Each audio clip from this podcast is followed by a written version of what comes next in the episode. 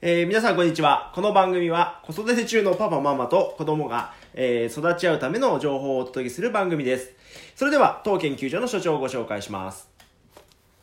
どうぞ、はい、 えー、ヒトレルアカデミーの佐藤洋平です。よろしくお願いします。お願いします。えー私はアクシスタント進行役の森亮太です。よろしくお願いします。では、えー今週のトピックというコーナーから参りたいと思います。えー今週のトピック。このコーナーでは気になった全国ニュースを取り上げ、さらにそのニュースについて掘り下げていくコーナーです。では、洋平さん、今週はうんどんな内容でいきましょうか、今週はね、はいまずはね、あの、タイの洞窟。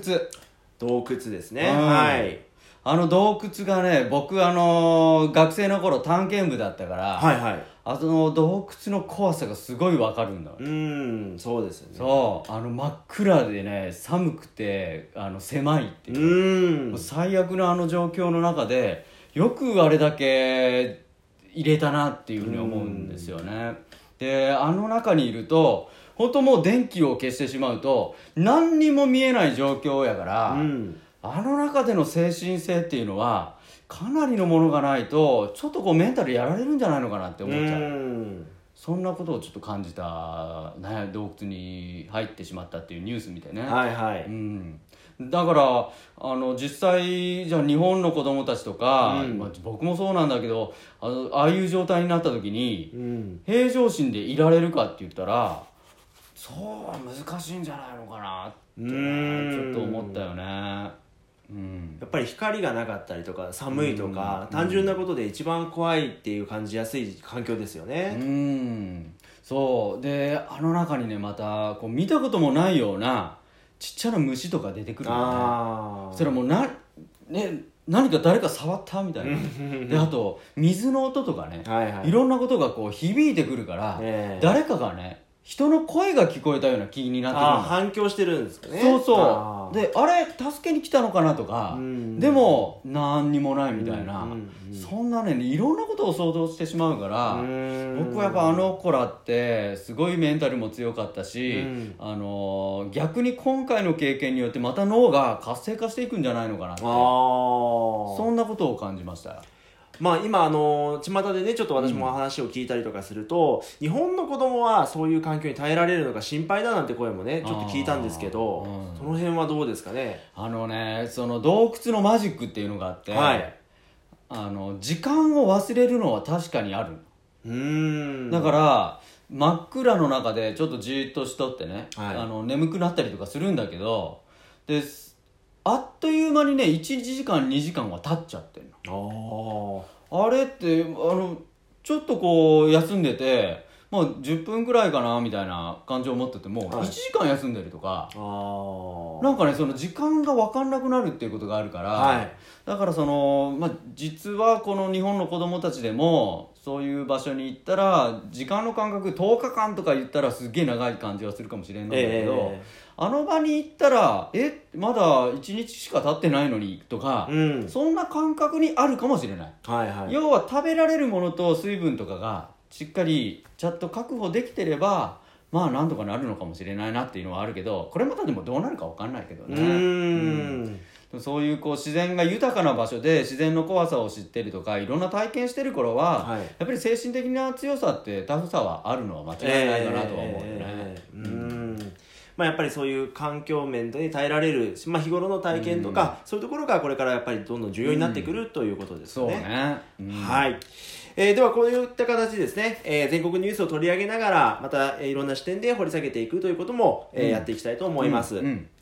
では、続いてです。ヒトネルタイムでございます。はいえー続いては人寝るタイムです。えーこのコーナーでは皆さんのおー方からですね、いただいたあー質問とかですね、疑問、子育てについての悩みや疑問について募集して、共に考えていくと、うんそういったコーナーになります。では、えっ、と、今週ちょっとですね、うんえーいただいたアンケートの中から、うんえーちょっとこういったご意見がありましたのでご紹介いたします。えーまあ、これ、おそらくですけど、保育園児の方の、えーまあ、保護者の方だと思うんですが、えーお風呂が好きなのではなく、あー好きではなく、毎回泣いてしまうと。おはい、で泣かないで楽しくお風呂に入れる方法があれば教えてくださいといったような内容なんですが、なるほどねお風呂うんはいちょっとやっぱり小さい子とか、まあねうんまあ、人間ではないですけどワンちゃんとかも苦手だったりとか、うんまあ、いろんな、ね、えーケースがあると思うんですけども、まあ、このやっぱりおちっちゃい子がお風呂が苦手だというところでどうやったら楽しく入れるかというような内容なんですけども、うんいかがでしょうか、あのねお風呂って、まあ、どうやったら楽しくなるかっていうねねえまず一つの考え方があったりするんだけれども、あのーまず子供にとっては綺麗にすることとか汚いの概念がなくない、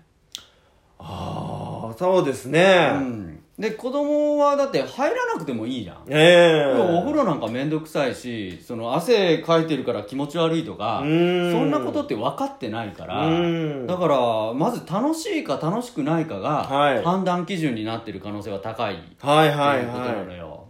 でそう考えていくと子供がなんでこんなに僕は嫌なのに私は嫌なのに無理やり入れてんのっていうふうに考えてそれをこう嫌だ嫌だって言って泣いて表現したりしてるっていうのもあるんじゃないのかなと思ういああ私今冒頭でね、ちょっとこうワンちゃんの例えとかしちゃったんですけど、うん今そのお話を伺っててちょっとつながるところがあるなって思いますよね、うんうんその汚いっていう概念がまずないっていうことなんですねうそうそうそうそううんあーだからそこであの大人の物差しが要は入ってるわけ、はいはい毎日入らないと汚いよねとかういんうんうのが入りすぎちゃってて無理やり入りなさいってなってるとやっぱり嫌々っていうふうにはなるのはまあわかるよねとうーうんん、でそういうふうになんか僕は思うんだけどお母さんすごい優しいなってはいでだって優しさがなければ子供が入らないいやそんなこといいからもう入りなさいようんうんって言ってもう終わらせると思うのよはいはい、はい、でも子供のことをすごく真剣に考えててでこの子が嫌がってるのに本当にこれでいいのかなっていう愛情があるからこそ、はそんなことを考えられてるからそうですねだからママすげえ優しくていいママだなそうっですてねまず思ったよねえ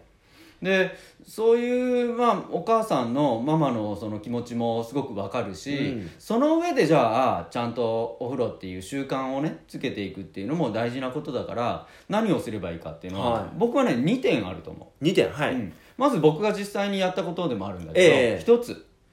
それは1ね、はい1あのー遊びにするっていうことなのはいはいはい子供は遊ぶ楽しいか楽しくないかが判断基準だから、えだからこのお風呂が楽しいかどうかっていうのをすごくこう感じてるわえけうよね。ーんとなった時にあのお風呂の中で楽しくするっていうことはいで僕やったのはねあのえーっとケチャップのはいあれあるでしょボトルああはいありますねケチャップ全部使い終わったら、うんあれを中身をきれいにして、はいはいはいあれにねお湯入れてから、はい子供たちにもこう向けて水鉄砲みたいにねあシャーってこあはいはいうはい、そうはい、あれでまず遊んだはのよあ、ね外であれでまず遊んで、ええそれで、あまあー一緒にこう水遊びをして楽しかったっていう経験があったので、はいはい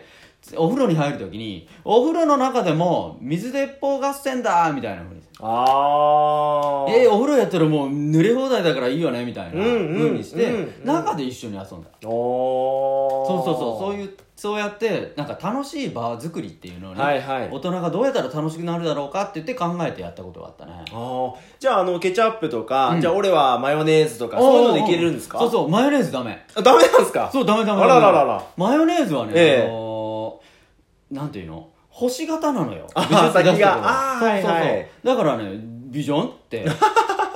ピューって飛ばないのあでもあのメーカーによってはね先っちょが細いやつもあったりするから、ええええそれそれはメーカーによってちゃんと確かめてはできるんだけど、ええええそれでやっぱねあの一緒に遊べるレベルあああそれでもなんかそうやって試しながらね失敗するなんかもちょっとこう遊びにつながって楽しそうですよねそうそうそうそうそういうのがね大事あでまずそれが1点ね、はい遊びにしてしまって、はいお風呂楽しいものなんだっていうイメージをつけていくあ、はいでもう一つはね、はいあのもう入れてしまえと思あお風呂にうドボンとそう、はいはいうん、というのが、うんあの子供のためにっていうことをすごく僕ら考えて嫌なことをストレスにならないことをあのしてしまうんだけれども、あの脳の中でのね活性化ポイントっていうのがあって、はいやっぱりストレスが多少ある方が脳みそはあの鍛えられるっていう考え方があるのよ。ほうほうほうほとなった時に何でもかんでもフリーオッケーでノーストレスで快適でっていうのは子供が弱体化している可能性が高いああなるほどそう嫌なことがあるんだけどそこでもやっていくとその嫌なこともね習慣化できてくるっていうのがあってんでそれを習慣化できるっていうのはストレスに強くなっていくっていう考え方もあるのよはいだから今幼少期でもうすごい嫌だ嫌だっていうのもあるんだけどやっぱりそれを続けて入ってればそんなものなんだっていうふうに切り替えられる脳みそに育っていくわけよはいはいはいはだいからまあもう一つ言えばもうそれでもいいんじゃないのっていうふうに思ううお母さんが優しいとても素晴らしくて優しくてあのそれもいいからだからその時にグッとこらえてこれも子供のためになってるんだよねって思えばいい、うんうんでこういう話をするとね必ず出てくるのが「えーそれあのストレスがない方がいいんじゃないですか子うん供は伸び伸び伸びるんじゃないですか」うんっていう考え方もあるうんもちろんそれもそういう考え方もあるんだけどあの実際にはねはい子供たちっていうのはやっぱり社会で生きていくためにはストレスがあるから、はいそういうことも乗り越えてほしいなって、うんうんそれを乗り越える力はやっぱりストレスをかかるっていうこともあるんじゃないかなとは思はう。い、うんはい。ということで、まあ今2点アドバイスがありましたが、遊びにつなげてしまうということ、それからストレスがあって、まあそれもいいんじゃないかという捉え方をするということですかね。そうそう、うんはい。では、えーこういった形で、えーまた質問がございましたら、ぜひお、えー送っていただければというふうに思います。はい。では、エンディングです。あと30秒しかございません。 ごめん えー早いものでエンディングでございますが、えーこの番組に関するご意見や質問、えー等はですね、インターネット検索で、ヒトネルアカデミーと検索していただきまして、えー LINE アットに登録していただくと、そこから、えー質問等が送れるようになっておりますので、えーそちらの方で、えー送っていただければと思います。はいでは、次回のテーマとはどうでしょうかね、洋平さん。あのねすごく多い相談がね、はいはい。パパとママの教育法が違うってあるから、はいそこについてちょっと話をしていこうかなと思うはい。では、そういった形で、次回も、えーこんな形でお送りしたいと思います。よろしくお願いいたします。はい